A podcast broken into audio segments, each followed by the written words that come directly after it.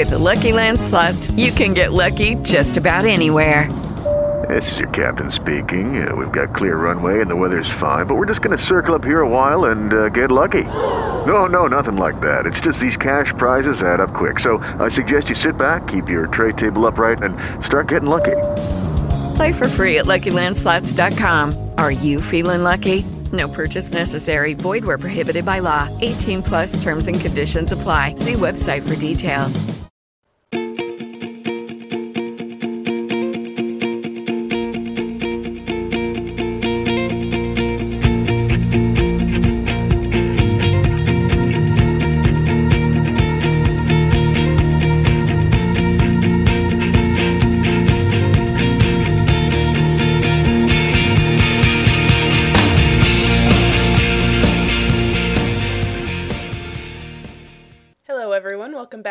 Jacob's Cabin podcast. My name is Anna in Indiana, And I'm Denise. and we are here to talk about episode four of season six, which seems like it's flying by. Yeah. This is the episode titled The Substitute. Do you think that's just about the substitute teacher thing, or do you think that the substitute also applies to the stuff that happened on island? Um, it was probably, you know, kind of one of those red herring episode titles. Um, I actually didn't know the episode title until after it was over with already. Mm-hmm. Because I don't want to know any of that stuff at all. Right. So I stayed away from it. And so I was watching the episode thinking, man, what are they going to title this one? Mm. And then, Yeah. um, you know, I kind of laughed later once I found out that it was a substitute since he was the substitute teacher. But I think it, you know, that that's kind of like the first level of the joke. But then the other part is, you know, someone is substituting for Jacob's spot Yes. and, and everything like that. Yes. To me, I mean, the whole substitution idea kind of goes back to math again. It was the first thing I thought of when I saw the title. I was like, okay, we have the constant, we have the variable, and we have the substitute, Oh. right? Ah. Because if you if you're working an equation and you need to like plug in like, okay, I don't I don't remember much math, but like gravity's a constant, whatever, the rate that you fall or whatever.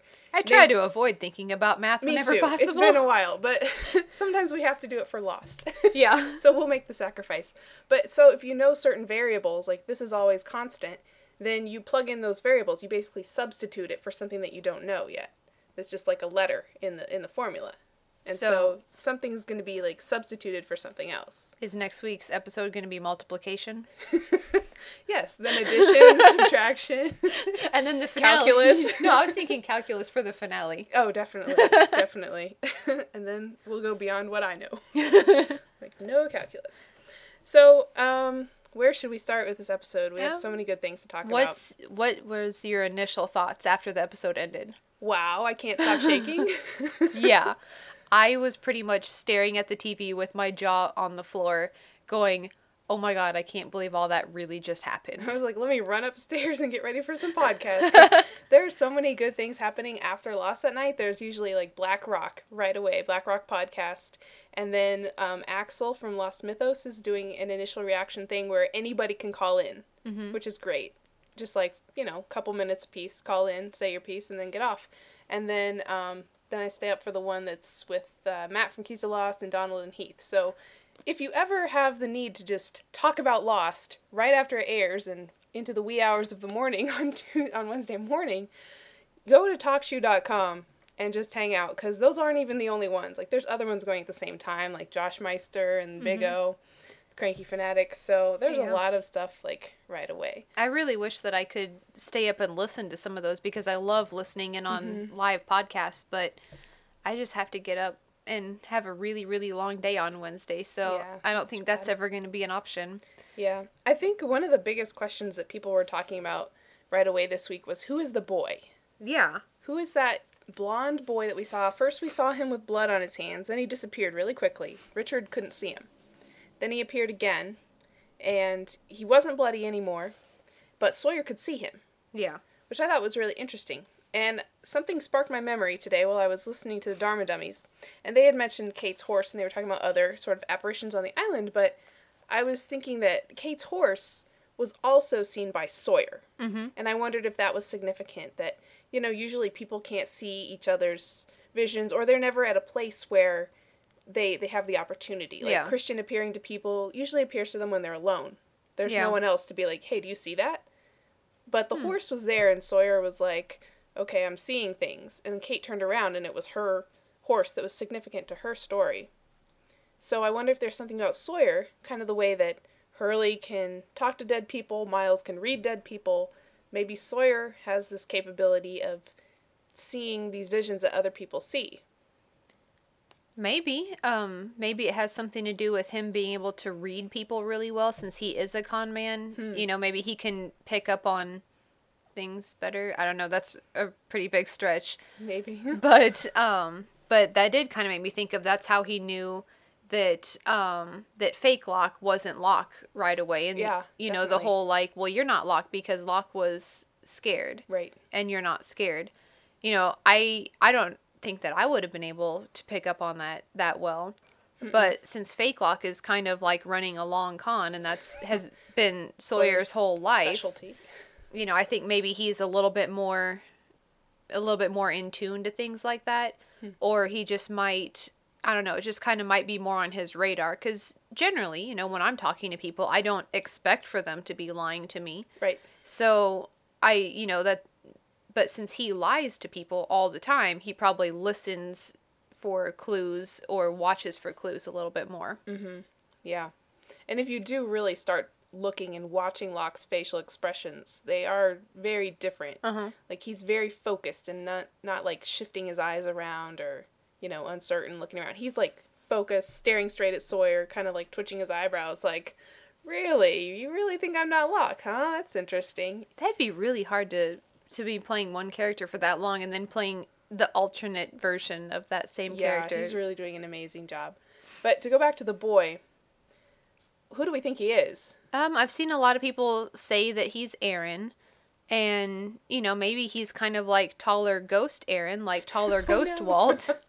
um, and then I think someone else, I think it was C Floros on Twitter, mentioned that it might be Widmore.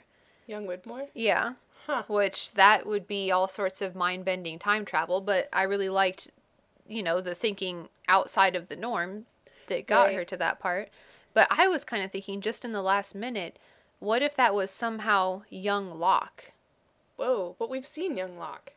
But at age maybe seven or eight, and this is like ten years old. They you'd think they could get the same actor to Yeah, to play that. maybe, but I don't know. I mean, I truly don't know who it's supposed to be, and I purposefully didn't watch the credits or whatever because Mm-hmm. I don't want to know. I'm not going to watch the pop up video next week to find out. Oh, But I don't know. That's just something I came up with just a minute ago. yeah. I don't know because I think it would have to be someone who's important to to Smock, to the Man in Black, and I don't know if he would really. I guess it would depend what kind of influence he had on Locke's life, but I would think it would be someone who would be more um, personally affecting him. Like I've heard people say, Maybe it's young Jacob. Right, I've heard people say maybe it's young Jacob. Really? Maybe it's um maybe it's young Man in Black. Because I mean when we saw him he had kind of salt and pepper going gray hair, but he could have been blonde as a kid. You really never know. A lot Mm-hmm. Of people are blonde as kids. Really blonde like that. I mean I was really I was blonde as a I kid. I was really really yeah, blonde. And we both have fairly dark hair now. So, you know, it could it could be him. Um other options. I like to think that it's just a manifestation of the island itself. That there is something greater that's establishing the rules. mm-hmm. And I wouldn't be surprised if they would make it into this childlike form. Or if there were a few more of them around on the island. Maybe they're the ones causing the whispers. To uh, stretch that into a different theory. Okay, but creepy little kid whispers are way scarier than creepy grown up whispers. there you go. That's why it's so scary. That's way way more scary. But you know, why does he have blood on him? Right. Yeah. Oh, and I also heard someone say um, maybe it was like Man in Black had a son at some point, and that was was his son who died.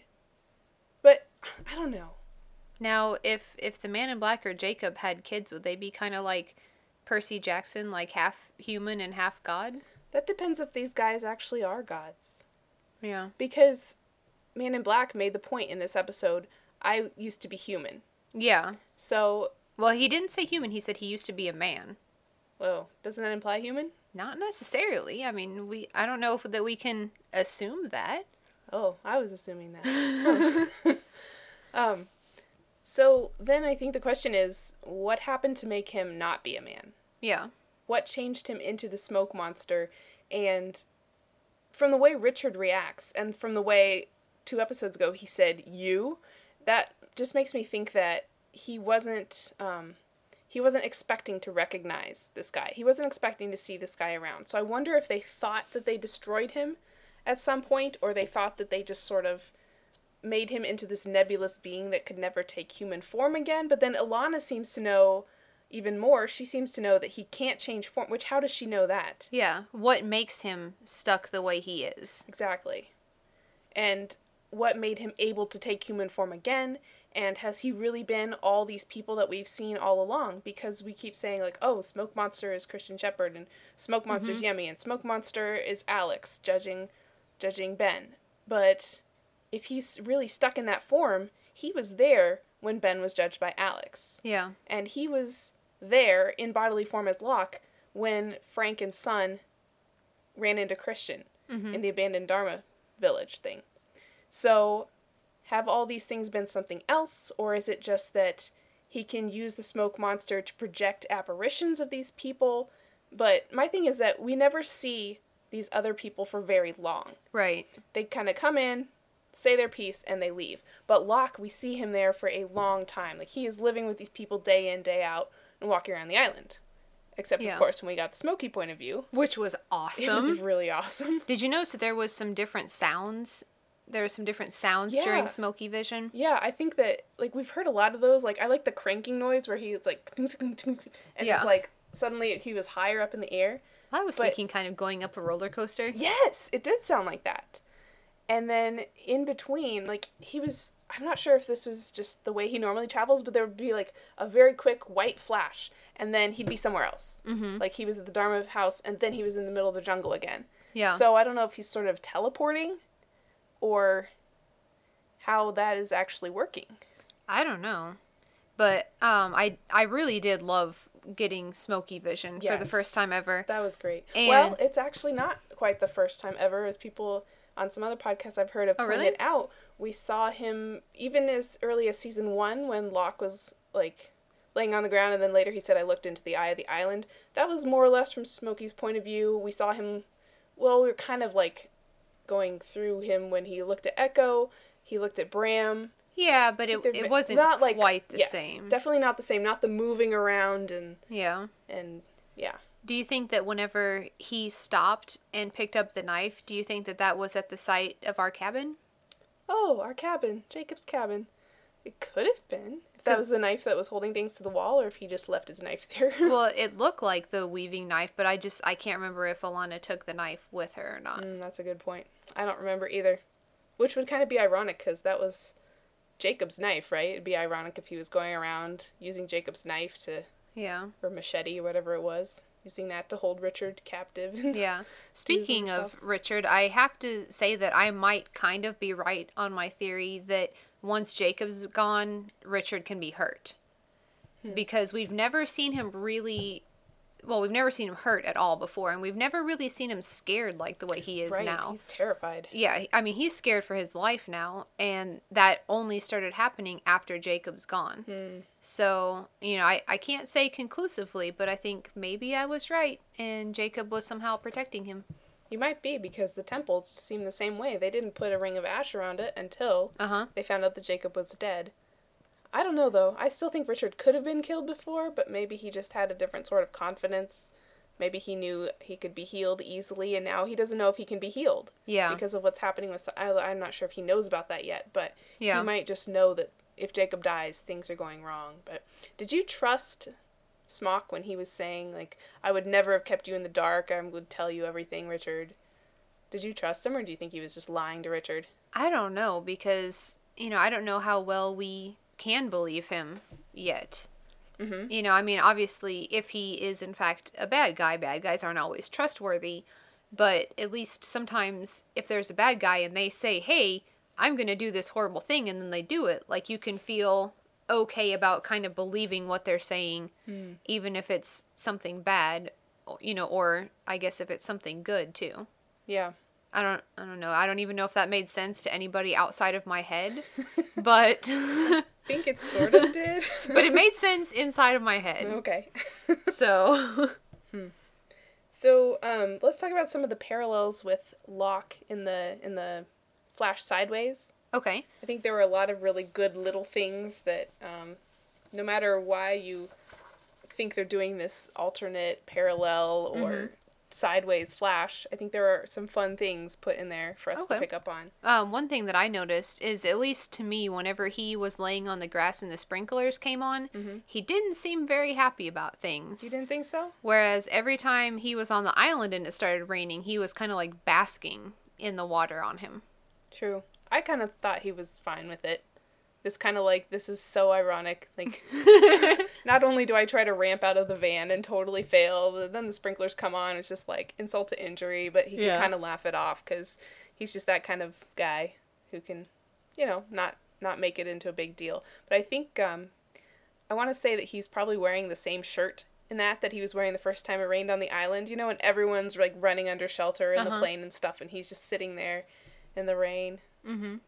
Um, then I I also thought that um, when he was trying to lower the lift in that scene to get out of the car, when it stopped working, when he was hitting the little button like zzz, zzz, Uh-huh. zzz, to me that made me think immediately of Lockdown, when he was trapped under the door in the hatch and the lights were kind of blinking in and out, and then he saw the blast door map because that was the same like bzz, bzz, bzz Mm-hmm. sound, and so the sound just sort of triggered that for me, and also his alarm clock went off in one of the flash sideways Uh-huh. and it sounded like the alarm in the hatch for the button. So the sounds were sort of triggers. And then um, he also said a few lines like he said, um, actually, this was Smock saying it, but he said, pulling your strings like a puppet to Sawyer. And that was something that Locke said in the season two finale. He's like, we're all just puppets on strings. Yeah. So that uh, brought that back to my mind. And let's see, anything else? One thing that I noticed, I mean, it's probably a really tiny thing, but whenever he was sitting in the bathtub, he had a mug with him, and it was black and green and white and cream colored, but the majority of it was black. Ah, So I was kind of wondering if that was like a small nod to the foreshadowing of, hey, you know, you might turn into something that is black and smoky. So in your another life. so your mug is mostly black. Hmm. I don't know. That's a pretty far stretch, Maybe. but, But you um, never know with Lost. as, and as you were just saying that, I was kind of thinking about his alarm clock. It said six fifteen Mm-hmm. instead of eight fifteen, Mm. like we're used to, and fifteen is Sawyer's number. Aha. It So, is. And there's six numbers left. uh huh. 615. I don't know. I have a couple other parallels. Um, when or Smock told Sawyer, "You just lived here for a while. This was never your house." It was exactly like Jack and Locke in the Flash Sideways at the airport when he said, "It's not your father. It's just his body." Yeah. I was like, "Okay, that's weird because those are two basically two different characters. So we have to keep separate in our mind. Like there's Locke, and there's Smoky Locke." Mm-hmm. And then, um, of course, Smock saying, "Don't tell me what I can't do." Yeah. uh, I've heard a lot of people saying maybe that is um, the real Locke from the Flash Sideways bleeding over into this timeline oh, that's and maybe affecting him more and more. And then um, the line where Locke is in the teacher's lounge and Ben Linus is there, which is hysterical, and I've heard that scene played so many times on podcasts today. But um, he says, I was just hoping for some Earl Grey. Or actually, I was just hoping for some Earl Grey. And it sounded exactly like the way in season five he said to Ben in the Hydra in Ben's office. He said, Actually, I was just hoping for an apology. Hmm. It was the same intonation, like very, very similar. Wow. Yeah. Um, I liked the the parallel of Sawyer's, you know, bringing up the ghost of Christmas past again. oh, yeah. Just that's like great. whenever, um, what did he say that to Faraday? Or he was banging on the, the door of Yeah. Of the Swan Yeah. because Desmond was in there. He wanted open up, it's a ghost of Christmas. But he wanted a shirt and Yeah. some shoes, which he took from Frogurt later. yeah. And I mean that just that brings in Charles Dickens yet again. Yeah. You know. definitely. Yeah, Speaking of of books, we had another book reference this time. yeah. which was Of Mice and Men um, by John Steinbeck. Mm-hmm. And for the first time, I can say this is a book I've actually read long right. before the episode of Lost. So I was I was actually super excited about that. Um, I don't know if you've read Of Mice and Men, but but it is basically just like he said. There's George and Lennie, and Lennie's kind of slow, and then um, George has to end up killing him. Um, this is the first time that they've referenced a book and then like explicitly said what happened Hmm. during the book. That's interesting.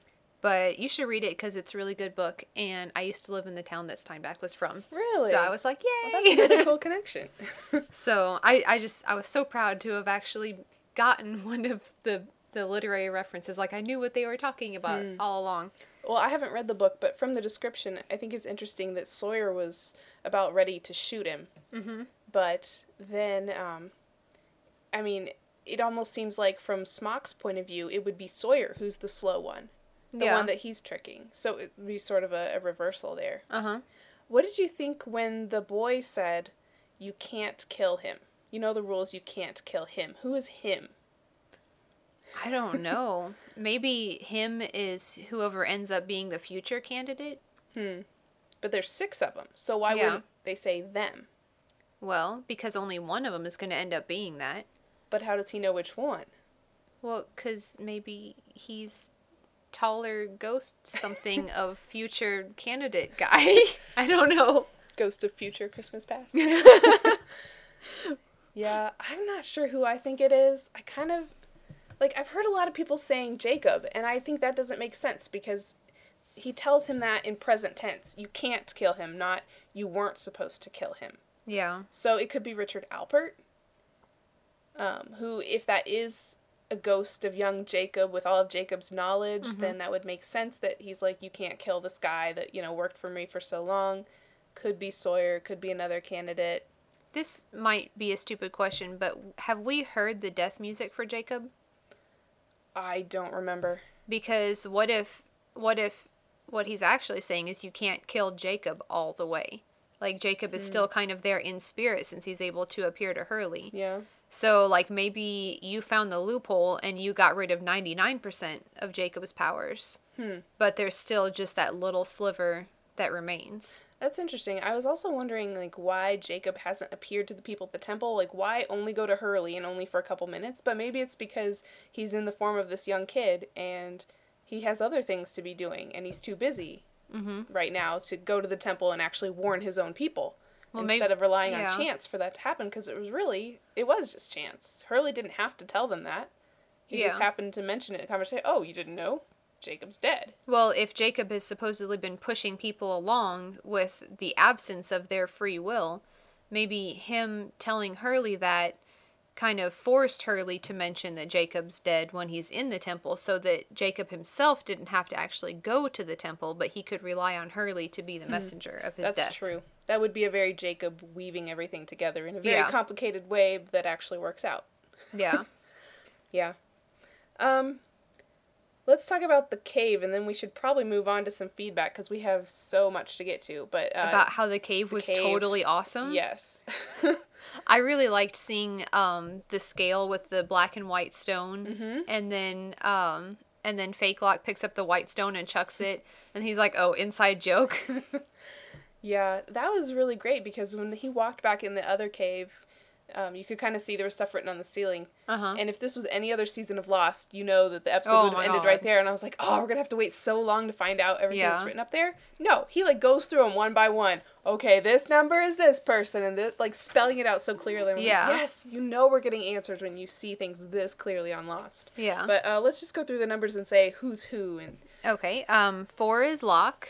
four is Locke, and he got crossed off. Yep. And then eight is Hugo. Mm-hmm. Uh, fifteen is Sawyer, or as he's written on there, Ford. Ford. Um, sixteen is Sayid. Twenty-three is Jack, and forty-two is Kwon, but it's unknown which one of the Kwons. Sun, Jin, or Ji Yeon. Uh huh. Yeah, I've heard I've heard people say that, and that's that's not something I would have ever thought of. But but it I mean it could be Ji Yeon, but in the other timeline, do we even know if she would exist? I don't know. Does it matter? Well, I don't know. It, it kind of doesn't fit if it was Ji Yeon, just because you know Kate isn't on that list, very explicitly not on the list, and she was the only woman. So Well, you can also see Littleton written up on the wall. There are a lot of other names. Like if you study the screen caps, I, saw ha- I haven't had time to look at the screen Um, caps. Littleton's on there. Troup is on there. The guy that wrote Bad Twin, which is like, uh, okay, he died in the pilot. Um, I have. Is Frogurt written on there? I hope no, so. No, but I don't think we actually know his last name. Here are the ones that I could sort of pick out. Straume, I think, is on there. Goodspeed, Littleton, Mattingly. Why would Goodspeed be on there? I don't know. Maybe he was considered as a candidate. Vargas, Sullivan, Aguila, Troup, O'Toole, Jones. I think some of these just, you know, made up, but of course some of them are obviously pretty uh, important, like you- Littleton and Straume. Yeah. Miles Straume. Do you think that uh, Lapidus is written on there anywhere? I don't know. I if anybody out there knows this, I would love to know. But above Shephard, it almost looks like the beginning of Rousseau. Oh, Like really? it looks like R O U and then it I can't really see what else Hmm. is there, but if anybody can actually read that, I would love to know if that actually says Rousseau. yeah. Because that'd be interesting. I mean, I want to know if everybody who ever crashed on the island, like if Yemi's name was on there, or some of the guys that he was with, if Henry Gale's name was on there. I'm just trying to think of like everybody who crashed there at some point. Alpert, what if Alpert's name is on there? Or somebody But- else in the Black Rock, or Hanso? I mean, those people's names, don't you think that they would be the lower numbers since they were there first? I don't know because Littleton has, I think, 313 next to it. Really? Yeah. But how many people were supposed to be on the plane originally? I don't know. I mean, wasn't But it? But all the people listed aren't people on the plane. So I don't think it's the entire population of the plane, but it's just enough people. Yeah, but what what I'm saying is, you know, like our losties were some of the, you know, the last people to get to the island. If there's people on the island like like Goodspeed or Alpert, if their names are on there, don't you think that the numbers would have started low with them? I don't know. It 'Cause they were there how he first? numbers them. Yeah. Because if these people all came in together and they're the last six, why aren't the numbers closer together? Right. Why aren't they one, two, three, four, five, six, or four hundred ninety nine, five hundred? Yeah, and where's Kate and where's Aaron? Where's Walt? Yeah. You know? Maybe these people weren't actually significant to Jacob, or maybe like the Sun Jin thing, we don't know which Kwon it is. If it were Ji Yeon though, then he would still need to bring both of them to the island because otherwise they couldn't conceive. So maybe that's Kate's purpose. Maybe she's there to help other people get Conceive? there or stay. Well, no, unless the shepherd is not Jack, unless the shepherd would actually be like a shepherd offspring, but he'd have to like marry Kate and then the baby would be baby shepherd. But Yeah. um, I don't think it would happen in the last like 14 hours of the show. I- a little fast. I totally just had something really awesome and then I just lost it. I'm sorry. But um, do you think that's the last that we're going to really see of the numbers? Do you think that's our answer on the numbers? I have no idea. We're not really seeing the numbers themselves that much yet this season, except Uh-huh. for Locke in the Flash Sideways saying, "Okay, we're studying human reproduction, chapter 4. but that was really one of the one of the biggest evidences of the numbers so far. Yeah. So if they just sort of fade away, that'll be interesting. Why they've showed up so much when all it is is Jacob's random numbers, I don't know. I mean, do you do you trust Smock when he says that the island doesn't need protecting, and Jacob just has this thing for numbers, but it doesn't really matter. Nobody needs to replace him. I Island don't- can take care of itself. I don't know. I mean, I guess we have we have no way to know if the island can take care of itself because it has always had a protector of some sort. Mm-hmm. But what's he protecting it from, and what can this one person do to actually protect it? Massive human shield over the island. But he's sitting inside a foot, or a cave, or a cabin, or Well, a I million mean, other places where he seems to live. you probably just need to read more comic books. Okay. so what did comic books say about this? I don't know. I was just thinking he could somehow turn into like a massive force shield around the island, like put the island in a bubble. Huh. But it kind of is already, because the whole time thing where people come and go and time's sort of off. Maybe that's what the protection is. So it's not it wouldn't be protected all the time if if he were in human form to talk to somebody or when he left the island to go Well, no, no. I mean, like people. like maybe maybe him being able to move the island through time and space like that that is the protection he doesn't have to be physically you know he's not underwater dragging it along Right. like it's not some like island balloon and he's you know gotta It's just like sort of like an aura around him that sort of spreads out and encompasses the island. yeah Okay. yeah like if he is alive then the island will be able to do this but if he's not then the island isn't able to Do you think he was keeping it invisible? Do you think it could be seen now? I don't know Because maybe he was the one keeping it so that it couldn't be seen from the outside. Maybe people can find it now. interesting Maybe I- time wouldn't be messed up anymore. I like that idea. Yeah. All right. Should we um, end our discussion and move on to feedback? Yep, we have so much feedback and we have so many more things to talk about that we should probably get on with it. Yeah, let's go.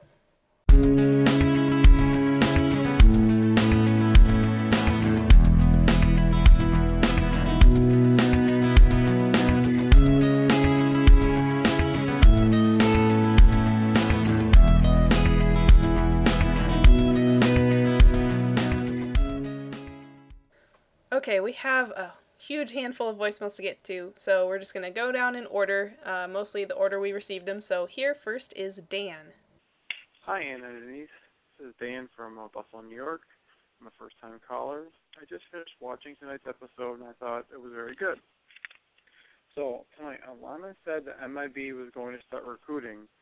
Uh, it so happened that she already, re- he already recruited James. MIB is MIB already knew James was a candidate. I don't think MIB can kill any of the candidates because they were all touched by Jacob. If he wanted to kill James, he could have many times. MIB needs James to kill the candidates, and MIB will promise James that's how he can leave the island. Once the candidates are gone, MIB will have all the power, and he can go home. That's my theory for tonight's episode. I hope this makes a podcast. I'd like to hear what you ladies think. Have a good night. Thanks, Dan. It's really nice to hear from new people. Um, I really like your theory. I mean, that's that's way more than I could come up with. The whole um, wanting Sawyer to kill all the people that Jacob has touched, and that's what makes it so the uh, so the man in black can go back home. I really like it. I I think it's interesting um, the whole thing that Sawyer that Alpert said about he wants to kill everybody. Uh-huh. Which makes me think of when the freighter came and they were going to torch the island. Yeah. You know, the backup plan was kill everybody. And so I wonder if whoever was in charge of that mission was also working for the man in black. Maybe it has something to do with when everyone else on the island is dead, then he's free to go. Interesting. In which case, with the the whole um, gassing the island and Uh-huh. Charlotte and, and Miles shutting or Charlotte and Dan shutting that down, then we would have come almost very close to him being able to leave couple seasons ago, which would have been surprising. yeah. I'm I'm on board with this theory. But I don't want to see Sawyer kill everyone. No, I don't. I don't know that he could. I mean, he kept claiming like they're not my friends, but I think deep inside, I think for some of them at least, he would care. Unless he had some sort of like psychotic break after Juliet died and it really broke something inside of him. Mm-hmm. I think that because of that, he might be able to kill some people, but I don't think he could kill Kate. Yeah, I don't think he could kill Hurley either, and probably not Miles. Yeah. So, I mean, I don't know if it would have to be everyone on the island or just the candidates, but that'd be a lot of people to kill, and I, I just don't think he would do it. I don't I don't think that he would, but I could definitely see the smoke monster wanting that to be the plan. Yeah. I don't know. It depends whether or not the smoke monster is able to kill Sawyer, because I could see him trying to just kill Sawyer, and that would be the means to get him off the island somehow. Kill one and the rest fall in line. Well, if he just needed, like, more like he needed him as a sacrifice in some way, that, I don't know. I don't know how it would work. But if he killed Sawyer at the right time, then. Uh, if he can't change form, though, again, I don't know what he would do. Because it's Yeah. not like he would take Sawyer's body and leave. I have no idea. Thank you, Dan, though. We appreciate that, that email, or that voicemail. It's definitely making us think. Yeah. Hey, ladies, this is uh, Bill with Behind the Cutting Edge, and uh, that was an awesome episode. We got to find out some insight on the numbers. That was really blowing my mind. Uh, someone had posted on Twitter what those numbers, who they were. Let me look real quick here. That would be Shaggy Steve Lost on Twitter. Four is Locke, eight is Hurley, fifteen Sawyer, sixteen Sayid, twenty-three is Jack, and forty-two is Kwon, which we don't know who or which one, or maybe it's the combination of the two. Maybe that's the whole forty-two. Anyway, I love your show. Thanks, and talk to you later. Bye bye. Thanks, Mr. Bill. It's good to hear from you. I think he called that in pretty much as soon as the episode aired, so we were so excited to find out what the numbers were. Uh, did you have a comment? Um, actually, listening to Bill's voicemail reminded me of the part that I was going to say earlier whenever we were talking about the numbers. Um, if, in fact, the naming conventions for Korean married names are what Wikipedia says they are, and um, and Sun wouldn't actually be going by Kwon. I wonder if that would technically eliminate her from the running of being the candidate, but it might still include Ji Yeon. That's true. That's true. It would definitely, uh, definitely make it seem like a stronger case for Jin, Yeah. especially since we already saw just a couple episodes ago that she was called Miss Paik Uh huh. in the Flash Sideways. Maybe they were doing that to remind us of that. Yeah. I think that makes a lot of sense. I think it also depends when Jacob made the list. Did Uh-huh. he if he made it before they were married? Because we've seen that he's been working on this for a long time. Then Kwon would be Jin Yeah. before they were married, but Yeah. we don't we don't really know about that. But Thanks, Bill. yeah, thank you. All right, next voicemail. Hello, Anna. This is the JD man. And about last week, that was the most incredibly awesome episode of Jacob's Cabin ever. Thank you. And about my your response to my comments last week. Well, I'll just say that there's a reason you own, run, and do the Jacob's Cabin podcast with co-host Denise, and the reason why I um do other things. Yeah. Anyway, nothing too groundbreaking this week. I am glad they brought Helen back for the, uh, you know, the actress Katey Sagal's been on Married with Children, which she did a great job on, and this show Sons of Anarchy, which is going into its third season and is a good show in itself. So I'm glad they brought her back. And there seems to be some kind of negative buzz around the uh, Flash Sideways things. And I'm not sure if that's going to tie into the story or not. That might just be, you know, if things happen this way, this is what happened you know, and you kind of like this episode, you get to have the uh, happy ending for Locke that didn't happen, you know, uh, to Island Locke. Course, he wasn't Island Locke at the time he was killed. Now, I shouldn't concentrate too much on that. Anyway, I think that's all I got for now. And I'll talk with you later. Oh, wait!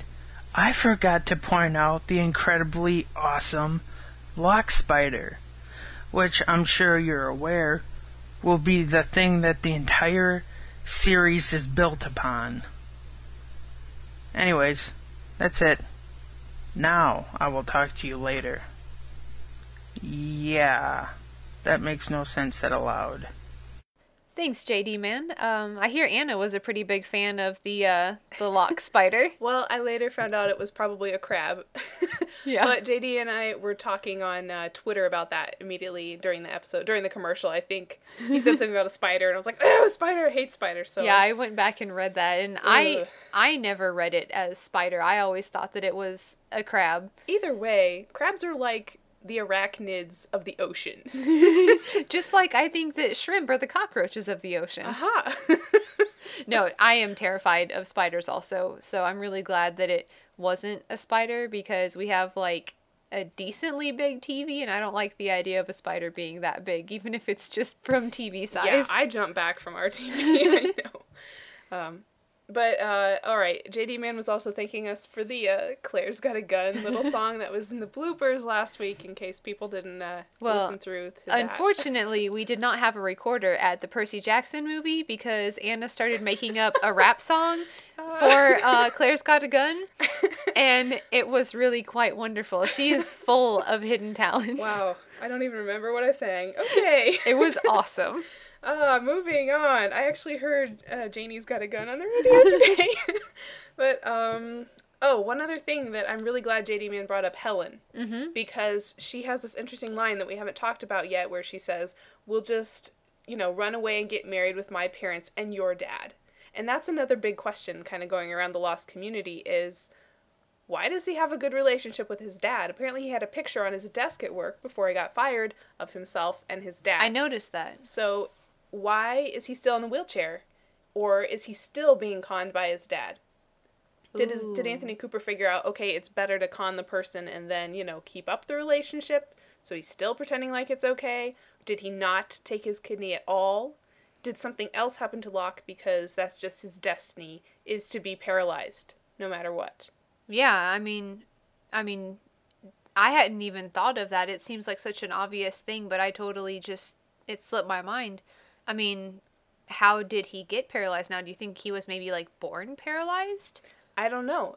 The other thing is, how would he meet Helen then? Because he met her at the anger management Yeah. support group, and he was there because he was angry with Anthony Cooper for stealing his kidney. You know, you want your thirty dollars back. I want my kidney back.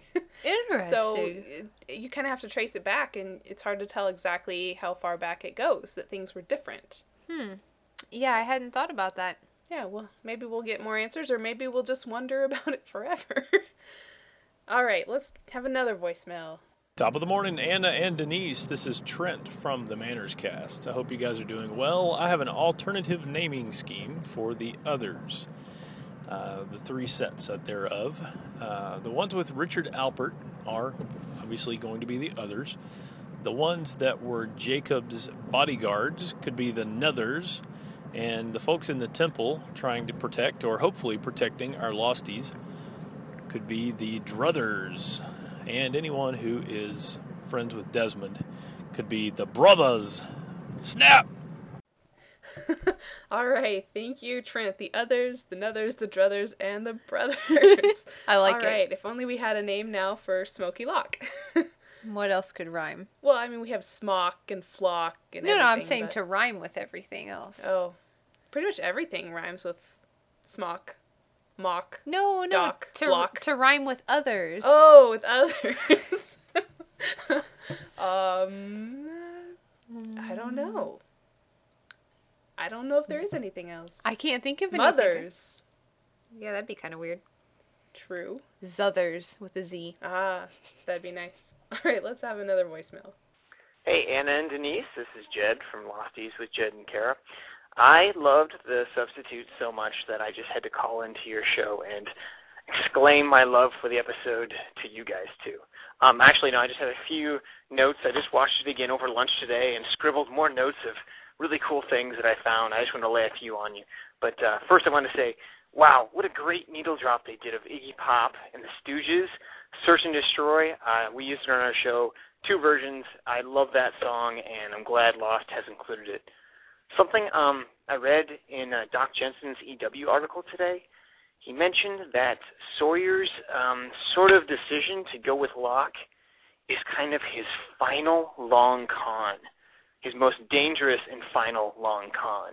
He realizes, uh, because Richard says that he's going to kill all of his friends, that uh, he needs to do something about this. I hadn't thought about uh, it that way. I just sort of thought that Sawyer was uh, on a destiny with, with death because he didn't have anything to live for. And I like the idea that he thinks that this uh, Locke character is threatening his friends, and he's going to do one big long con on him, the most dangerous he's ever done. I, I like that idea.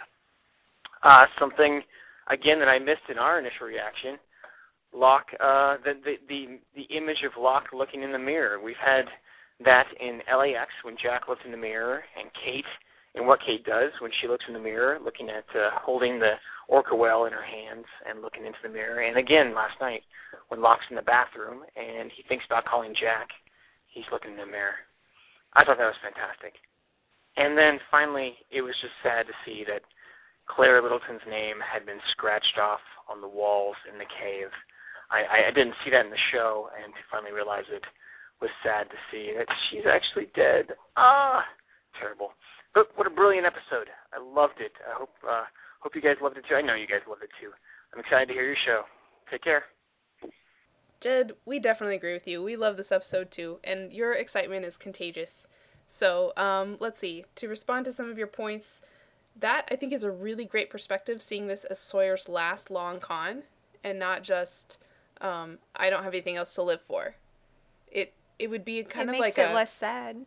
it would be less sad, but it'd also sort of be like a kamikaze suicide mission. Yeah. Like I'm gonna do this no matter what, Mhm. and I might die doing it, but at least I'll die to protect my friends if he cares about that. Yeah. I don't know. He he seems so depressed. He might just be doing this all for himself.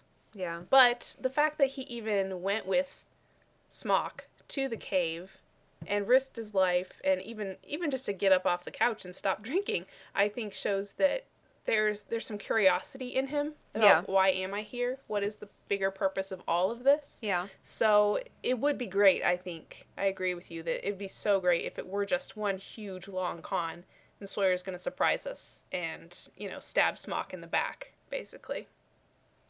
And then you brought up Locke looking in the mirror, and that's happened with everyone so far that we've seen in the in the Flash Sideways. I'm gonna make a note to look for that in the next episode. Yeah, because again, I am surprised if it happens for everyone. Yeah, I don't know what's coming up. I don't know episode titles or Mhm. anything, but I'm gonna make a note to remind myself to look for that. Yeah, I think uh, that would be a really cool thing they could do. It'd sort of be like Alice in the looking Alice in Wonderland and uh, Through the Looking Glass, Mm-hmm. that sort of thing. And then uh, Claire's name, Littleton, is scratched off the wall. I don't know if that means that she's dead. I don't want her to be dead. I, you know, maybe she really is just the new and improved Claire Rousseau. Yeah, or maybe being infected removes you automatically from candidacy. I But don't know that you necessarily have to be actually Sayid dead. isn't marked off.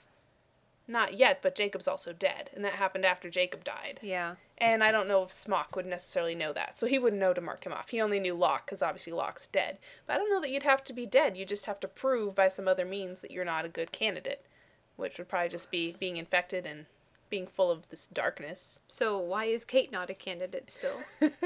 Maybe she's already full of darkness from murder. or she's just too annoying? Well, if it's too full of darkness from murder, I Okay, mean, okay, that everybody. kno- that knocks off almost responsible everyone. for some death, but I don't know. Maybe she's just not necessary, or she's necessary for other parts of the puzzle. Hmm. I don't know. Uh, let's hear another voicemail. We have so many voicemails today. Hey, Anna and Denise, it's me, Axel, from the Lost Mythos Theory Cast and the Lost Mythos live call-in show every Tuesday night at 11:30 p.m. on TalkShoe.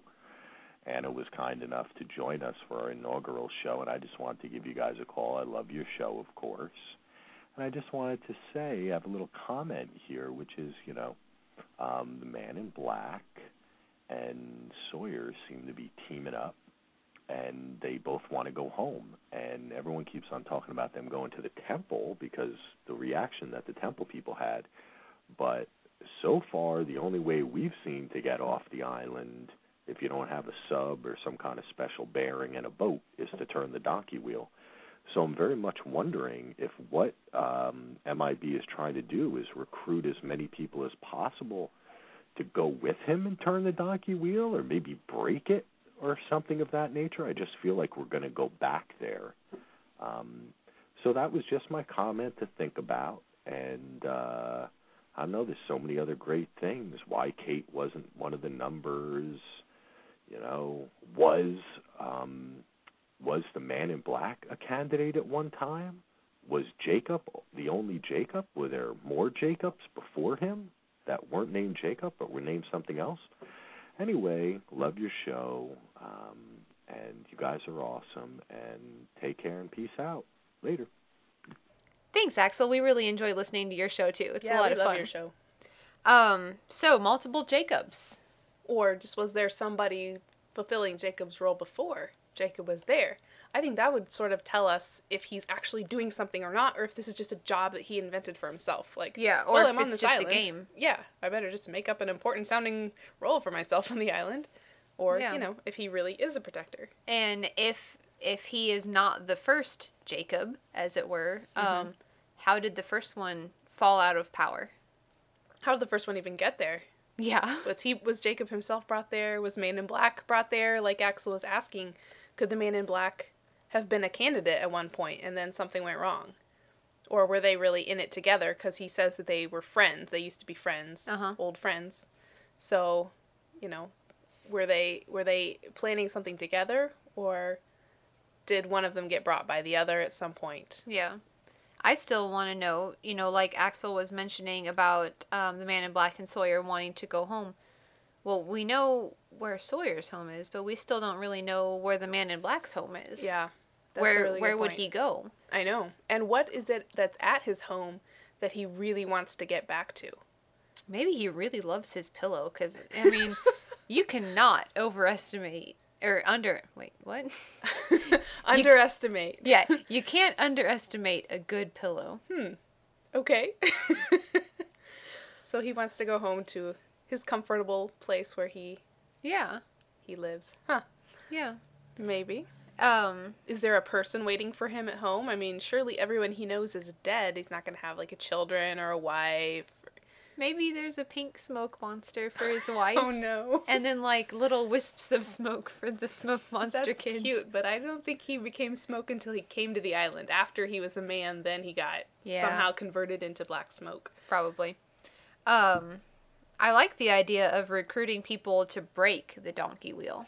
Yeah, that's interesting. I was actually wondering today as I was listening to podcasts whether, um, since we saw Christian down there in the chamber and we were thinking he was smoky, what if all the times that the island was shifting through time at the beginning of season five, what if it was a smoke monster down there turning it? You know, Oh, because we kind of saw that it was sort of moving. Off its axis? Yeah, when Locke was down there. But what if it was smoky, like keeping it off its axis and and pushing it again and again and making the island move? Because he had to know that would cause a lot of destruction, right? I mean, people were getting nosebleeds and dying and just causing all kinds of problems. Interesting Chaos. idea. Yeah. I like it. It's probably not right, but that's all I can think of. All right. Thanks, Axel. We really appreciate Yes. it. And I need to listen to your show tonight because I haven't listened to any shows yet for yes, this week. and everyone should come and call in to the call-in show. And you don't have to be a podcaster to call in. You can be anybody. Uh-huh. It's great. It's very fun. Hey there, Jacob's Cabin. It's Sergeant Drano from Station 7 in Lost TV, calling with a an idea about the test that was given to Sayid to determine if he was infected or claimed or whatever. And, of course, it was usual that we'd think that Sayid pretty much acted like CIA would normally act. So what was it about the test that he failed? Uh, my best guess is that um, my best guess is that when they blew the ash over onto his chest, we know the ash is something that stops Smokey uh, from affecting a certain area, I guess.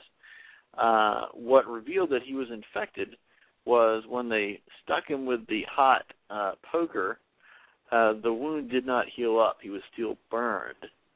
So the fact that everything was normal and didn't heal up right away, as if it would uh, if he if Smokey wasn't there, uh, maybe that meant that Smokey had infected him.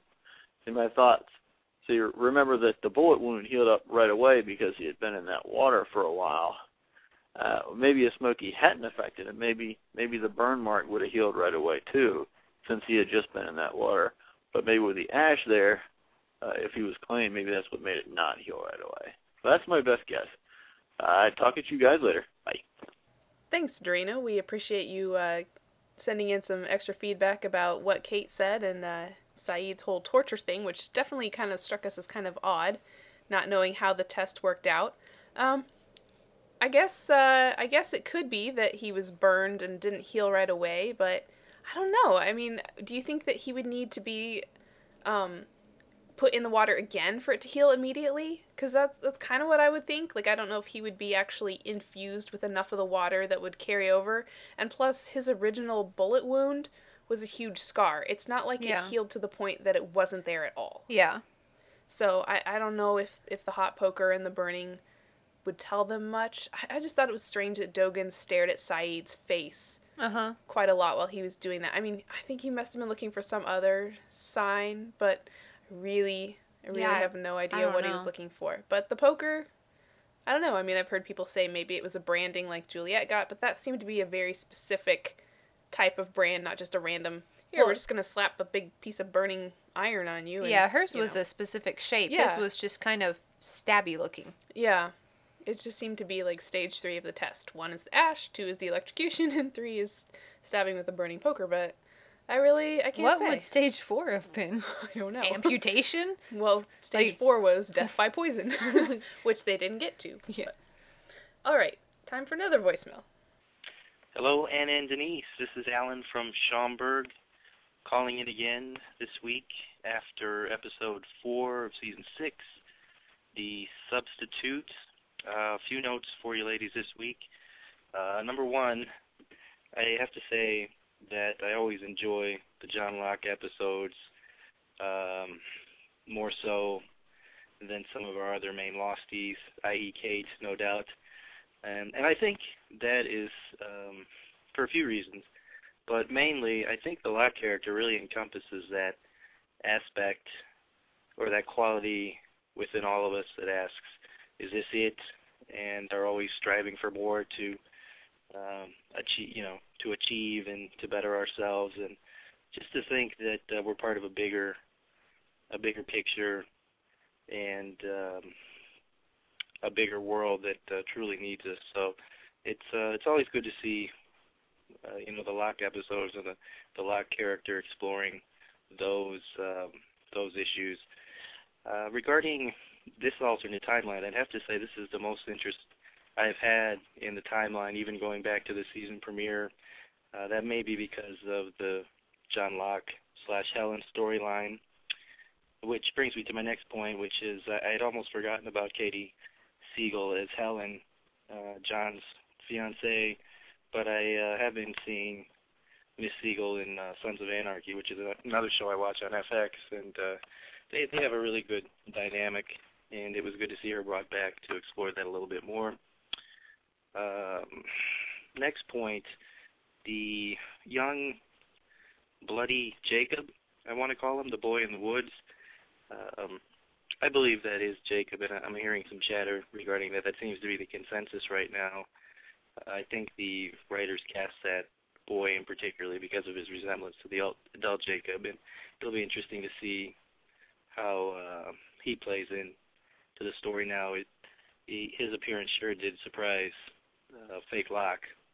Uh, nice turn there. Uh, next point, I like Fake Locke recruiting Sawyer. I think Sawyer's in a really vulnerable spot now, and that's uh, I could see the those two forming an axis against Jack and Kate and uh, the Temple others. And uh, with that in mind, it was kind of cool to see the smoke monster's first-person perspective, perspective as it was traveling through the forest to Sawyer's cabin. That was an interesting way, a neat way to open up the episode. The numbers in Jacob's cave, we'll say, that was a nice little new twist on the numbers aspect, and uh, I really enjoyed seeing the numbers associated with each of our losties. In closing, I have a question for you, ladies. I couldn't recall myself, but when was the last time we saw Locke, Locke and Sawyer together? I think it was before Locke flashed to um, to L.A. or New York. I want to say maybe it was L.A. when uh, he broke his leg. I think that was the last time we saw one another. But I wanted to ask you two. And in closing, now that we've uh, seen what appears to be Jacob's Ladder, are we going to have to rename the podcast Jacob's Ladder Podcast? Uh, and Denise, thank you again. Enjoy listening to the podcast, and we'll eagerly await your thoughts. Have a great week. We'll catch you next time. Thanks, Alan. We do appreciate hearing all your thoughts on your likes and dislikes of the episode and the, the things that were exciting to see. Um, so, you asked us specifically uh, when when was the last time we saw Locke and Sawyer together? I think it was um, in the beginning, towards the beginning of season five, when Locke fell down into the well. Yeah, I think so. That that would have been it, and then he went off island and then came back dead. So that that would be the last time they interacted. So for Sawyer, it would have been three years.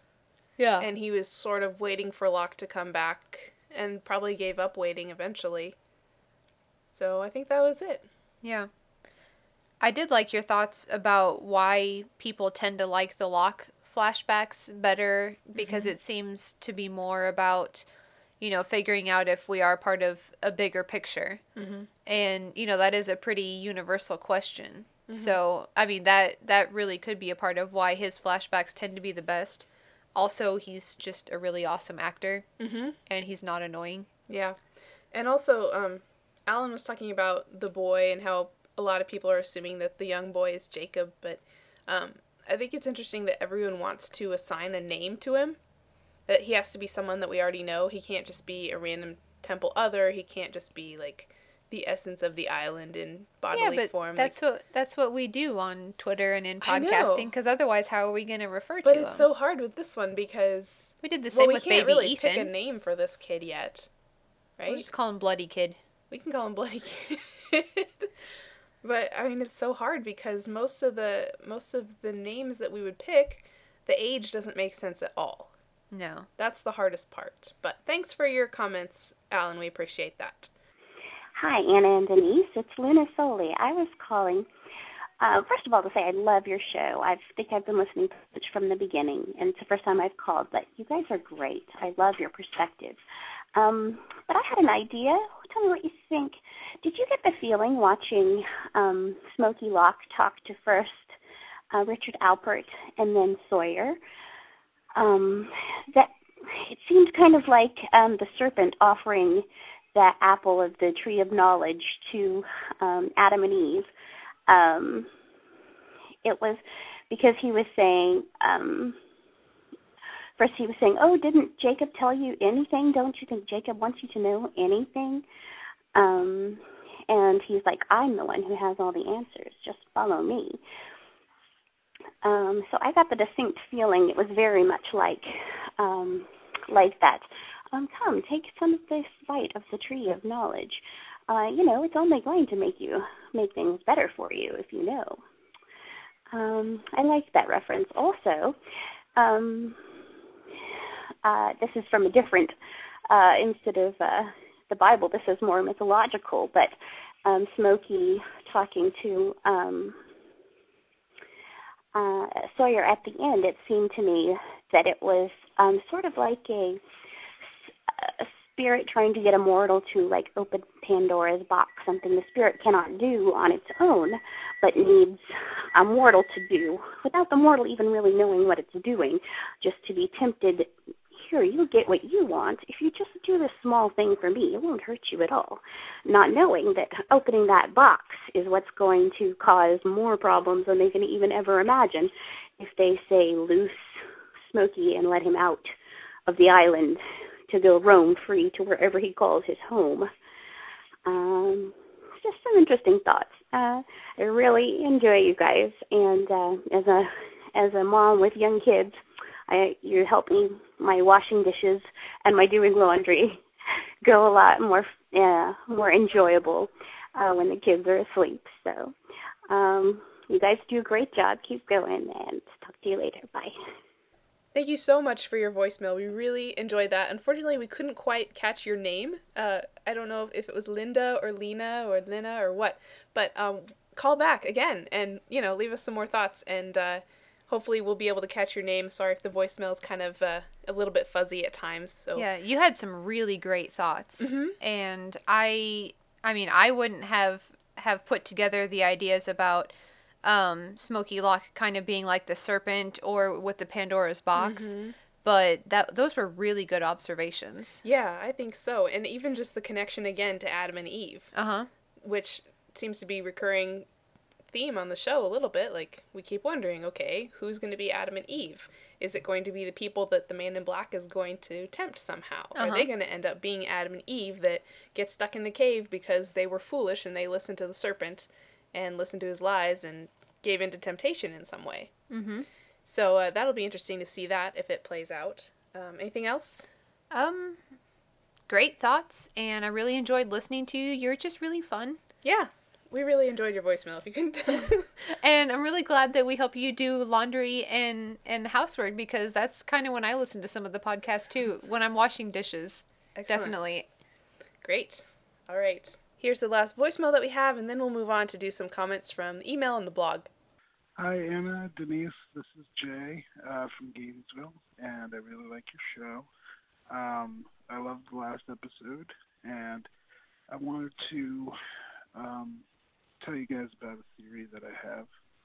Um, I think that the alternate timeline wasn't um, initiated when the bomb went off, but rather it is a reflection of the world without Jacob in it.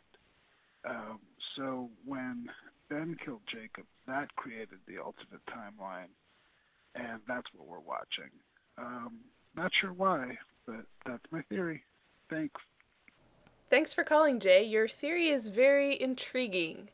Um, I'm not sure exactly how it would happen, but it, it would be an interesting thought if Ben killed Jacob and it sort of wiped out Jacob's life and wiped out his past. Wiped out everything he had done in the past Uh-huh. to, to make it like he never existed. Yeah, um, in some books that I read, the Wheel of Time books, they have this like kind of ultimate weapon that they do with their their power, and it's called balefire.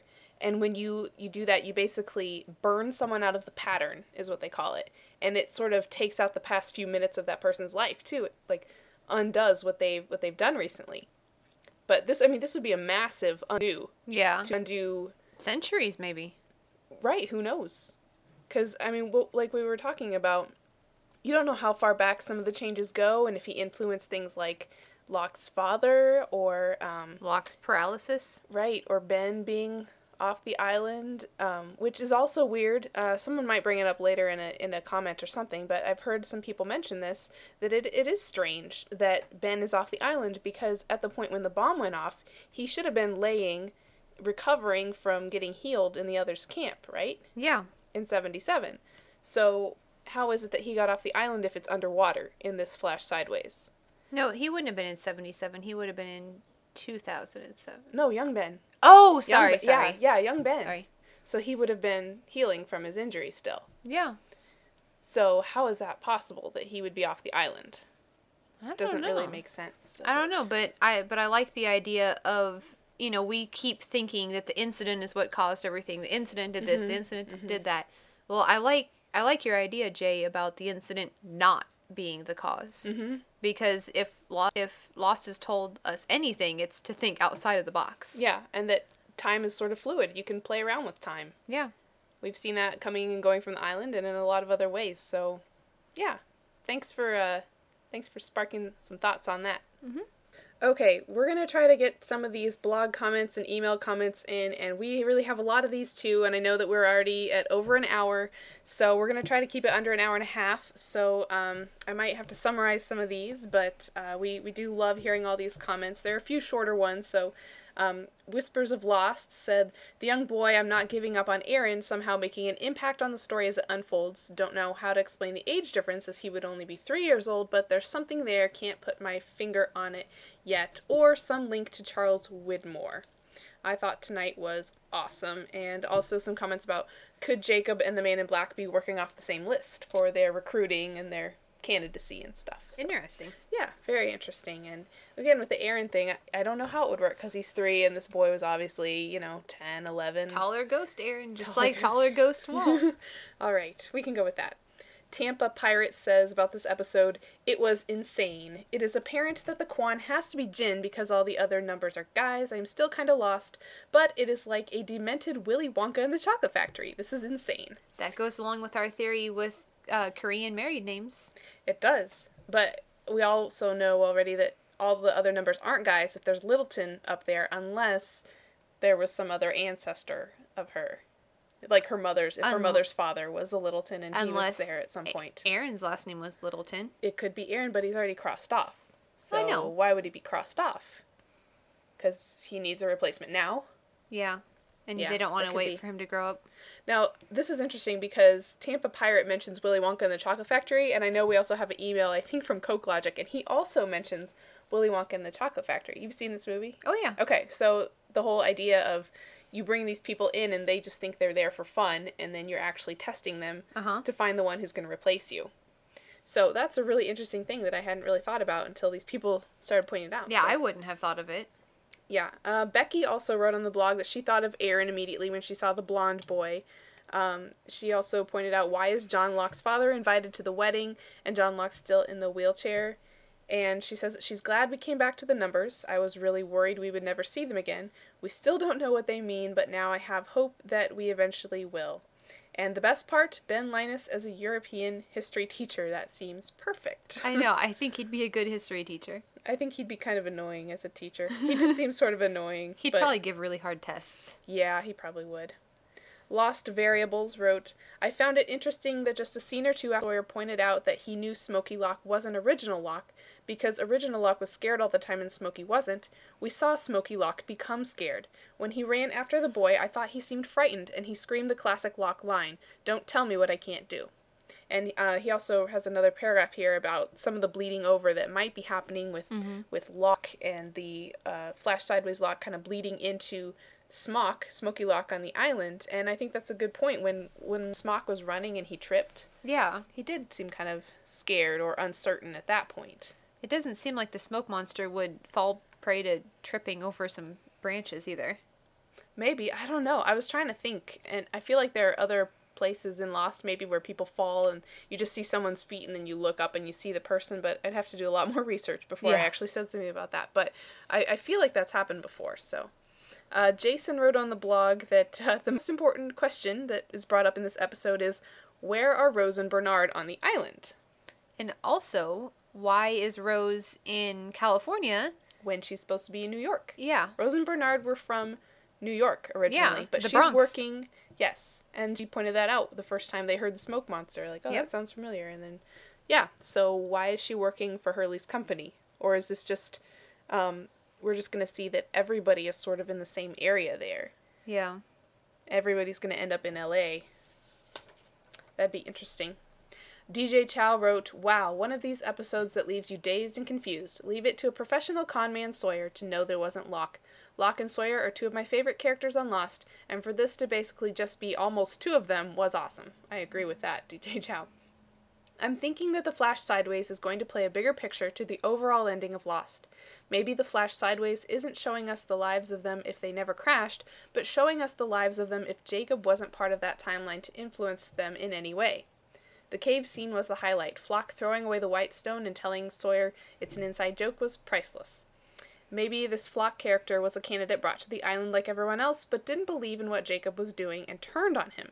That's kind of a different take on it, because Yeah. we did hear the idea what if Flock was a candidate, but um, then he so- somehow stopped believing in what Jacob was doing, or Mhm. if it is all just a facade, he saw through it and said, Yeah. I'm not going to waste my time on this. And then Jacob was like, haha, you're trapped on the island, whether you like it or not. And he's still like, whatever, I'm not doing what you want. Sounds like siblings, Yeah. um, and uh, DJ Chow also points out that maybe Jacob was just a normal person like everyone else because he sure died like a normal person. Remember that Walt was capable of doing some weird things as well. Hmm. That is a good thing to keep in mind. Big Daddy Dez says, The blonde boy.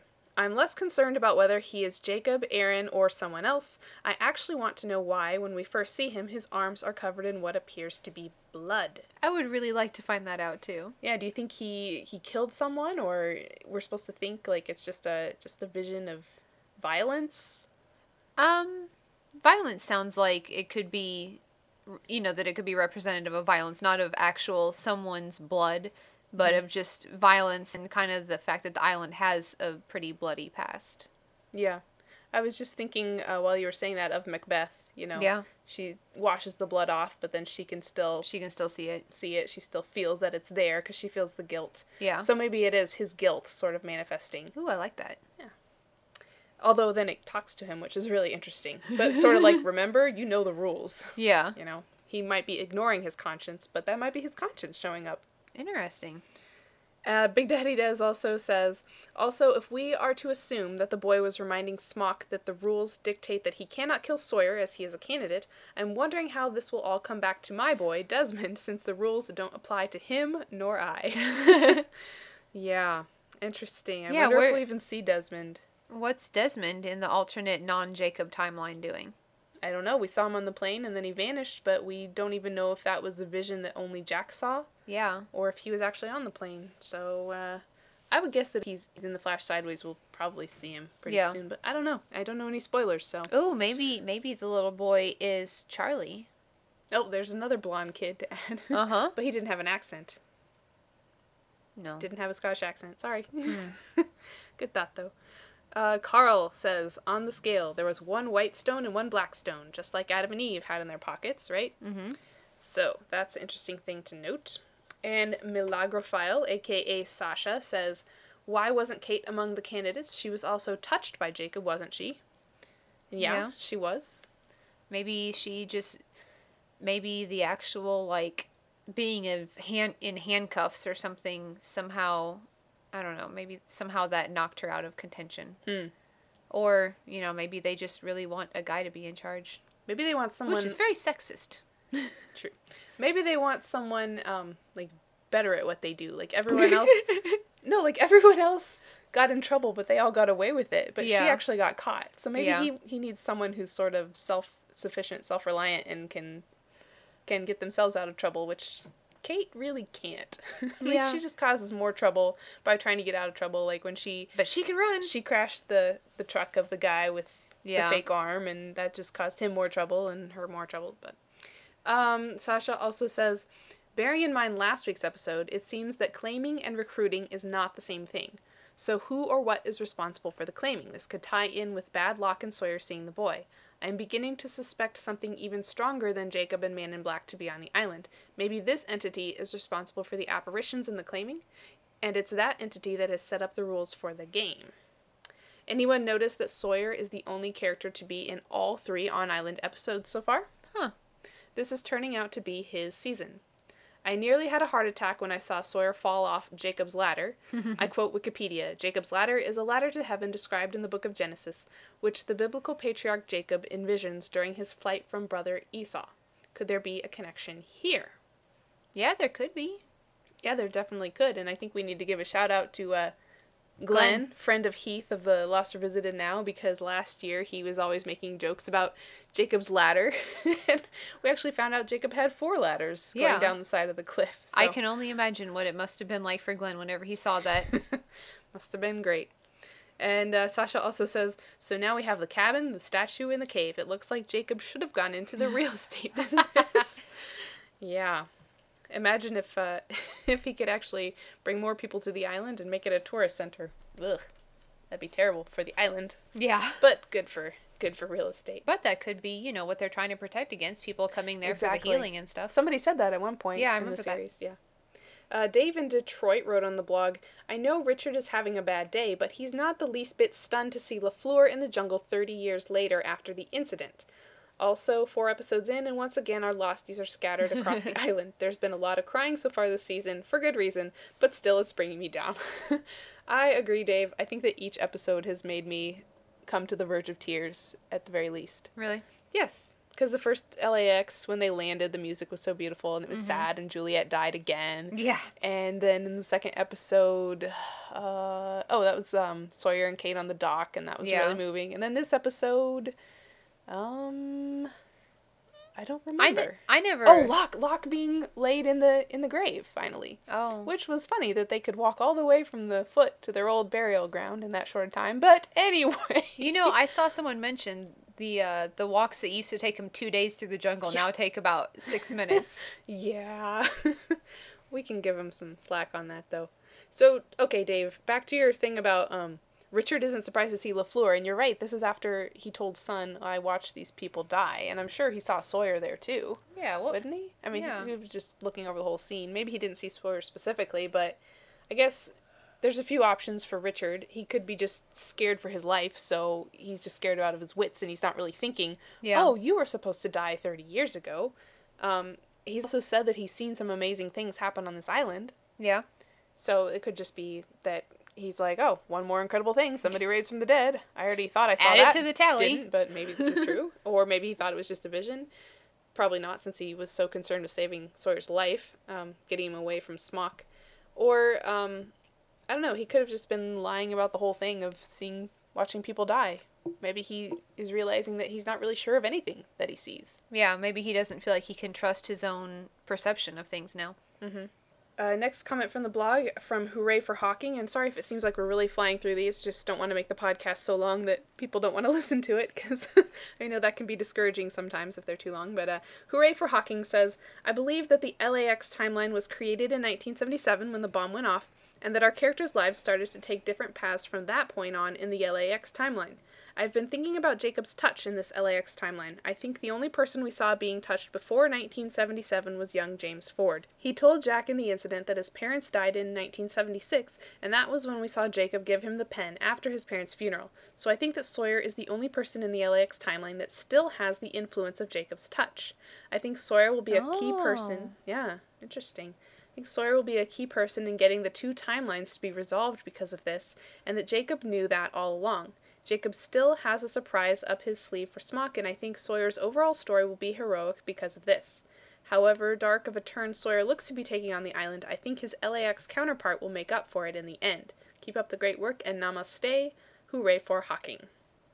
Interesting. I hadn't really thought about the fact that since he got touched before 77, that Mhm. he might be the only one whose life is still. Taking a turn for Yeah. the worse, I guess. Like Yeah. he's still we don't really know that he's still a con man, but he does kind of protect Kate in the elevator, so Yeah. you can kind of gauge it from that and from what he tells Hurley on Yeah. the plane. So yeah, that'd be interesting if he's the only one that isn't really redeemed in the other timeline. If Hmm. Kate actually is innocent, which I don't really think she is. Yeah, probably not. But, you know, just in case. um, Ben wrote an email and said, What a great episode. This is why I love Lost. The acting between Terry O'Quinn and Josh Holloway was so impressive, and their storyline in this episode was fantastic. When Sawyer was falling from the cliff, I was expecting Man in Black to turn into Smokey and save him. Like a Which- smoky net. which would have been cool in my opinion. But the obvious highlight was seeing the numbers next to everyone's names. I don't think the flash sideways is what happened after the bomb sunk the island. I don't I just don't see how Ben could be alive because he was on the island when the bomb went off. I don't think the bomb totally went off. It was leaking radiation for 30 plus years already, and all it did was cause the incident like Miles alluded to. Ben. So Ben's got sort of a different take on um, on the flash sideways and and hooray for Hawking, you know, had a Uh-huh. different different take. So uh, we still don't really know for sure yet. Yeah. Coke Logic wrote in a couple times to say, um, I'm amazed that Ben living off the island in the alternate timeline is not making as big an impact as it should. We last saw young Ben recovering at the others' camp in 77, like we were talking about. So that must mean that the others evacuated the island, like Dharma, for Ben to exist, but they did it without a submarine. And if Ben is alive, who's to say Hawking, Widmore, and Richard wouldn't also be off the island? And if that's true, Hawking and Richard would have all the knowledge of Jack's plan to detonate Jughead. Time would not reset for them because the past was their present. Any number of 77 others could be off island. So that's interesting. That's definitely Yeah. a different take on that, and we appreciate that. And then uh, Cook Logic also wrote in again to say there's certain to be a lot of talk about the man in black recruiting Sawyer at the name cave. So I'd like to say I don't believe him. Man in Black said, The island is just an island, it does not need protection. Which is false, as there are many times we've seen manifestations of the island, like Charlie talking to Hurley or Christian visiting Jack. Smoke Monster can't leave the island, and Jacob can't shapeshift, so that means a third entity exists. I think the simplest answer is the island itself, like the blonde boy who appeared to the man in black, warning him of the rules as if he was above him. Which my prediction is that was Man in Black's dead son. Just like Alex appeared to Ben, the island is appearing to Man in Black to get that emotional impact so he'll listen. It would also tie in the father child relationships that Lost is famous for. Ooh, good idea. Yeah, that's an excellent point. So we might be getting the truth, but it's definitely skewed by Man in Black's opinion of Jacob and the island. So much so, we may have a different definition of a candidate. Why would Jacob be looking for a replacement? This isn't Willy Wonka and the Chocolate Factory. Or is it? I think Man in Black wants to split. He can't kill the candidates himself because of the rules, so he's recruiting Sawyer to kill them for him. And he's conning him by giving him three choices. One, do nothing. Two, rule the island, something Sawyer doesn't want. Three, leave, something Sawyer wants. I like that point that he makes there about like giving Sawyer the choices and how, Uh-huh. you know, what does Sawyer actually want and he's playing into what Sawyer really wants. Um, I don't know if he can really know what's going on inside Sawyer's mind. I mean, he seems to have some knowledge sometimes of I mean, he knows everything about Locke Yeah. and probably all his memories and mannerisms and all that sort of thing. How much does he actually know about what's going on in Sawyer's mind? I don't know. That's a really good question, though. Yeah, which would make it a lot easier to con people. I Yeah. think. so uh, we'll see. Maybe he, he can't just read anybody's mind. Maybe that's not an ability that he has. Thanks, Coke Logic, for those emails. We also had a couple emails from Scotty Six just asking some questions, which he also asked on his uh, podcast, his top six and six kind of reaction to the substitute. Um, and one one interesting question that we were sort of emailing back and forth about was um, what did John Locke do in Sydney for a week in Yeah. the Flash Sideways? Because he was supposed to be there for like 10 days. Yeah. If he didn't go on the walkabout and he didn't go on the conference and he was in Melbourne, we know because um, the company that he went with was Melbourne Walkabout Tours. Oh, okay. So, I mean, we can at least assume he's in Melbourne. And I'm not really sure about distances from places in Australia, but uh, it's a it's a pretty big place, I think. Yeah. And um, here's here's my theory: What if he went to Isaac of Uluru in those times? Because Randy maybe. said you look really tan, so I was like, okay, what's a sunny spot? Because I don't I don't know if a guy in a wheelchair would hang out on the beach. Not sure. I don't know. He could have, I guess, but that seemed like a really sunny like. You could drive out there with the windows down and get a suntan on the way and Mhm. hang out in the outback with Isaac of Uluru. What if he went there to see if he could get healed, found out that he couldn't? Although that would also take a $10,000 donation or whatever Bernard did for Rose. Yeah. So maybe not. But, you know, that's an idea that I had. Yeah. Um, and then email from Aaron in DC who says, concerning the flash sideways, what is the point, right? Which is sort of what a lot of people are asking. What if the point of these stories is to show us that if Jacob didn't push the Losties to the island, that their lives would have turned out just fine? Locke certainly seems to have found acceptance with his disability, satisfaction with a teaching job, and love with Helen, not to mention a possible relationship with his father. Rose, while still tragic, seems to be in a good place, with living her life to the fullest, while dealing with terminal cancer. Claire seems to have found the courage to be a mother to Aaron. Hurley considers himself the luckiest man alive. Sayid is on his way to meet Nadia to live happily ever after, free to look both ways before crossing the street. Ben is a history teacher. All of the people that died are still alive Charlie Boone, Shannon, Frogurt, Doc Arzt, and the rest of the 815ers. However, we all know that the island was a place for the Losties to experience dramatic personal growth and start over. Season 1 through 5 showed many cases of redemption from our characters, so there are many reasons why I may be wrong.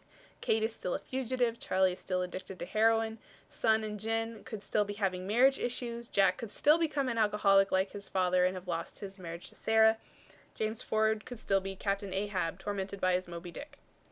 Anything else I missed? asks Aaron. Anything else? I mean, I think he's got a pretty thorough assessment there. yeah, I think so. I think this is a very thorough assessment of things, and I, I think that there are kind of pluses and minuses in each timeline. So, Yeah. you know, do you want to go where the ones where everyone's working towards redemption, or the timeline where most people are already redeemed? And and even with the list that Aaron gave, some of these things are like, well, well, Jack could become an alcoholic, but you don't know that he's going to. Right. It's just sort of the potential is still there, not necessarily removed by being in the timeline, but Yeah. who knows? And plus, with his father's body going missing, he might turn to drinking even sooner. um, this is from Seth on the blog. He says, I have been thinking about the white and black rocks that we saw in the scales in Jacob's cave and wondering what the inside joke was which Smock referenced when he threw the white rock into the ocean. What could the joke be? Well, I certainly think it's tied to a conversation between Jacob and the man in black, and one we won't see until the opening scene of the season 6 finale, which I'm certain will take place inside Jacob's cave. It's at this point that I believe we will truly discover who is good and who is evil, who is represented by the white rock, and who is represented by the black rock. And he also goes on about um, the black rock and, and how it's not really a coincidence that the ship that we know landed on the island or got tossed up into the middle of the island somewhere Mhm. is the black rock. That's the name of, of the ship. And we haven't seen anything called the White Rock in Lost. I wonder if it'll have its counterpart because um, balance has always been Yeah. key in Lost. You have something light, something dark. One side is light, one side is dark. Yeah, that wasn't something I'd thought of at all. But that kind of made me think if, since we don't know who's light and who's dark, what if he's throwing the white rock out into the ocean because that's actually him and that's his hope at escaping? Hmm. Could be, but then the black the black rock weighs down the scale. Yeah. So it's sort of like it's tilted in his favor and kind of like, haha, you're the white rock. I got rid of you. Yeah, I don't know. It's even interesting that Jacob would have a scale there. Because it's really just symbolic, right? Yeah. At least at that point. Maybe he used it for weighing out fish or something Maybe else. he's a but- Libra. okay. They're the, they're the scales. Oh, okay. um, Sterling in Illinois wrote an email to say um, that he has a theory on Adam and Eve. You might have heard this one already, but what if Adam and Eve are the island's previous Smokey and Jacob? In order for the island to maintain its magic, it needs both light and dark. Now that Jacob is dead, the island can't sustain itself because the balance is off.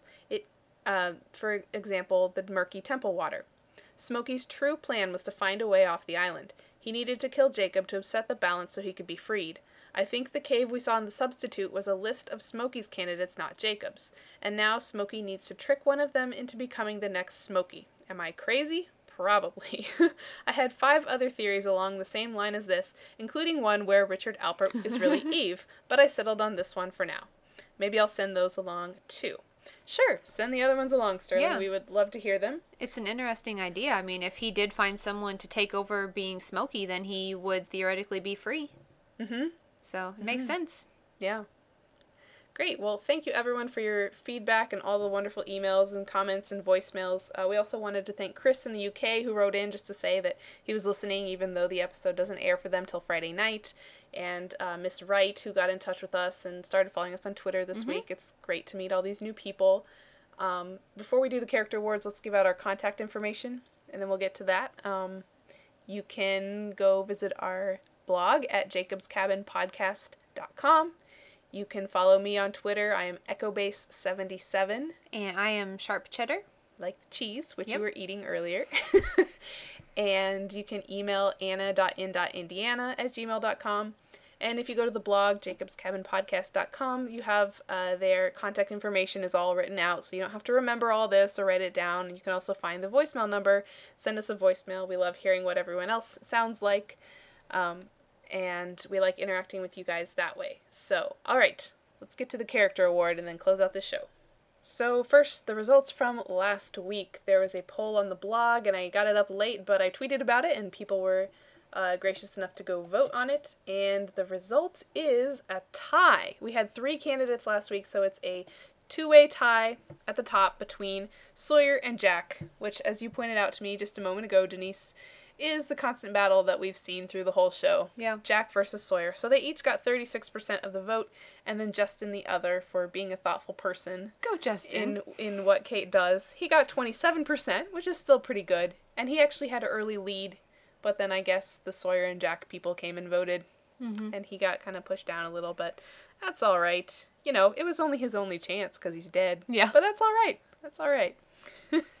so, this week, it's kind of hard to nominate people. I wonder if we'll have this kind of trouble all season because we just want to recognize, like, you know, somebody does something good or nice or thoughtful, but Well, we just straight up didn't hard. see that many different people this time. That's true. So my first nomination is for Hurley Mm. because, um, you know, in the Flash Sideways, even though he was the boss of Locke's company and you know didn't have to do anything at all, he said, "Hey, you know, go over to the temp agency, tell them that I sent you, Mhm. and we'll get you taken care of." Yeah. So you know, I wouldn't imagine that you'd find too many, you know, big boss guys saying that.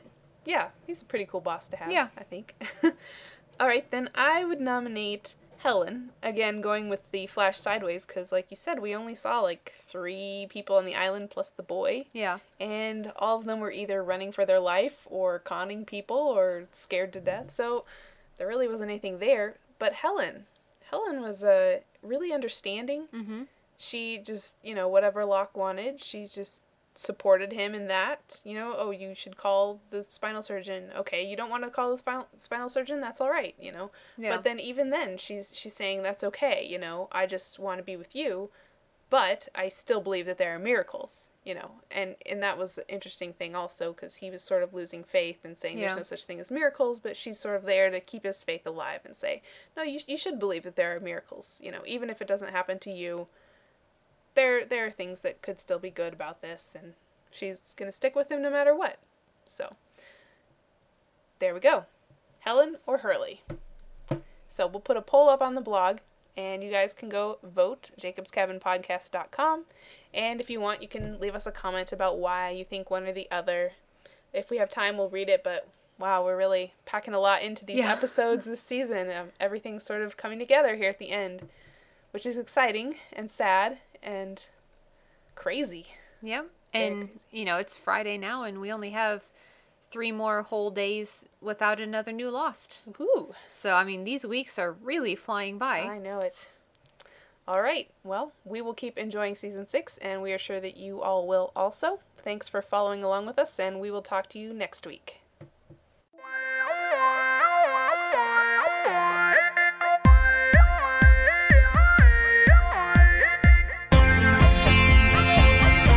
Music in this episode was provided by the Pod Show Podsafe Music Network. Check them out at music.podshow.com.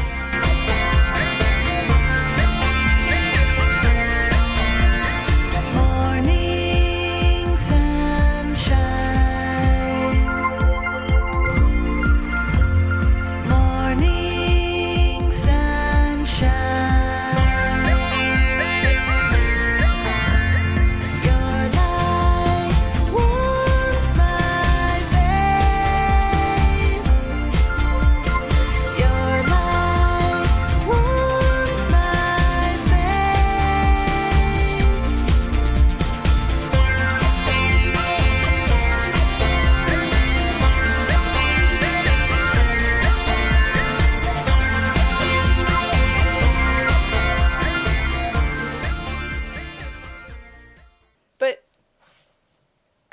Um I have no idea where I'm going I'm just talking.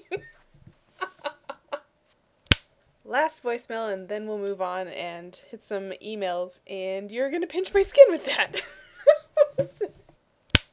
This is like the best chip clip because it's all like, rah, rah, rah, you will not get away from me. oh. Here's the last voicemail. That's I like that point that he made there. Oops, I bumped the mic. Thanks for following along with us and we will talk to you next week. They can't hear you nod, Denise. I'm just saying, that was a very professional. I was waiting for your normal bye. Lucky Land Casino asking people what's the weirdest place you've gotten lucky? Lucky? In line at the deli, I guess? Aha, in my dentist's office. More than once, actually. Do I have to say? Yes, you do. In the car before my kids' PTA meeting. Really? Yes. Excuse me, what's the weirdest place you've gotten lucky? I never win and tell. Well, there you have it. You can get lucky anywhere playing at LuckyLandSlots.com. Play for free right now. Are you feeling lucky? No purchase necessary. Void where prohibited by law. 18 plus. Terms and conditions apply. See website for details.